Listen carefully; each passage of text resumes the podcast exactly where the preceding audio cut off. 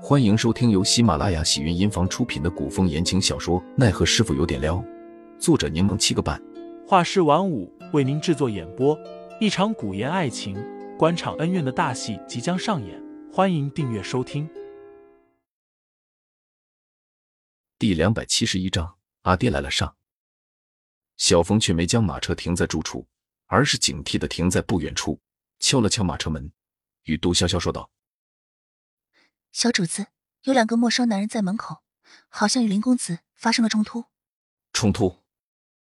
杜潇潇心中一惊，忙撩开帘子往外瞧。本以为凌寒这边又发生了什么意外，待杜潇潇抬眼望去，却蓦地睁大了眼。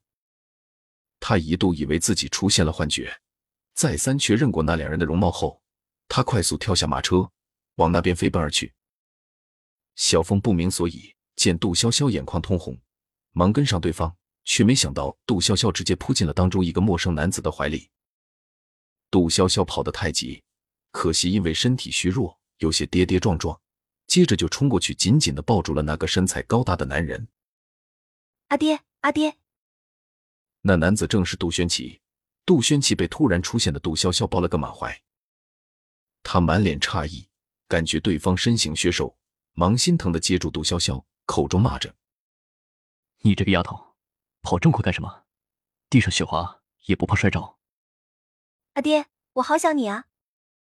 杜轩奇心中一阵柔软，还没来及说到杜潇潇两句，他就放开了自己，扑到了身边人的怀里去了。还有林叔，潇潇也好想你。林峰一直都是个严肃又高冷的人，唯有在杜潇潇面前，眼神中满是慈爱。他不太适应杜潇潇的热情。眼底却涌出笑意。杜潇潇挽着二人的胳膊，好奇的问：“对了，阿爹，林叔，你们怎么会来帝都？”杜轩奇哼了声：“还不是因为你。”原来在汪朝宇广纳江湖名士之时，江湖中便多有猜测，也得到一丝伴侣的消息。虽然凌寒一直有给杜轩奇他们写信，但信件传递信息不够及时，再加上凌寒从来都是报喜不报忧。杜轩奇便更加不安起来。杜轩奇思女心切，又逢年关，干脆准备去寻杜潇潇与凌寒。凌峰得知后，便跟在杜轩奇身后，二人一起入了帝都。二人连夜赶路，今天一早刚刚找到凌寒所说的住处。结果杜轩奇看不见杜潇潇，心里更慌，执意要去吴府找杜潇潇。潇潇，你告诉我，你们这几日究竟发生了什么事？杜轩奇睨了眼凌寒，这小子跟他爹一个德行，问什么都不说，只会给人吃定心丸。底下的丫头们也被他管得严，问什么都说不知道。一旁的凌风听了，微微皱眉，说他就说他，带上我做什么？杜潇潇也跟着打哈哈，笑着说：“想必这几日你与林叔来的路上听到了不少消息吧？其实也没什么事，都是帝都那些大官啊、党派啊之间的纷争。”与我们平头老百姓没啥关系。那你？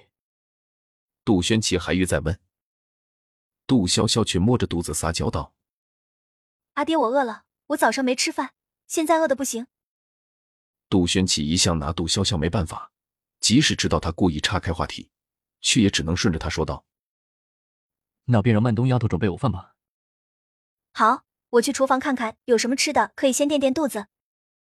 杜潇潇说着，给了凌寒一个眼神，之后拉着曼东去了厨房。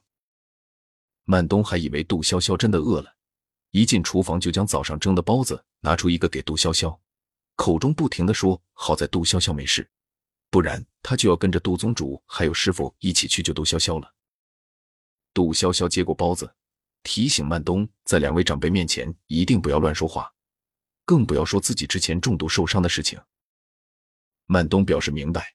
说一定管好自己的嘴。随后又察觉什么不对，曼东撅着嘴问道：“小姐，你为什么不叮嘱戴秋姐，却专门叮嘱我？是不是觉得我比较笨，要特殊对待？”杜潇潇怔了下，忙笑着说：“谁说的？正因为我看中你，才会事无巨细的与你说这些话的。但你的话提醒了我，我得将刚刚与你说的再与戴秋说一遍。”曼东立即喜笑颜开：“那小姐你去吧，我给你做好吃的。”好，那我先出去了。杜潇潇笑盈盈的拍了拍曼东的肩膀，感叹好在曼东好哄。凌寒早已安抚好两位长辈，大家一起用午饭时，气氛还算融洽。听众老爷们，本集已播讲完毕，欢迎订阅专辑，投喂月票支持我，我们下集再见。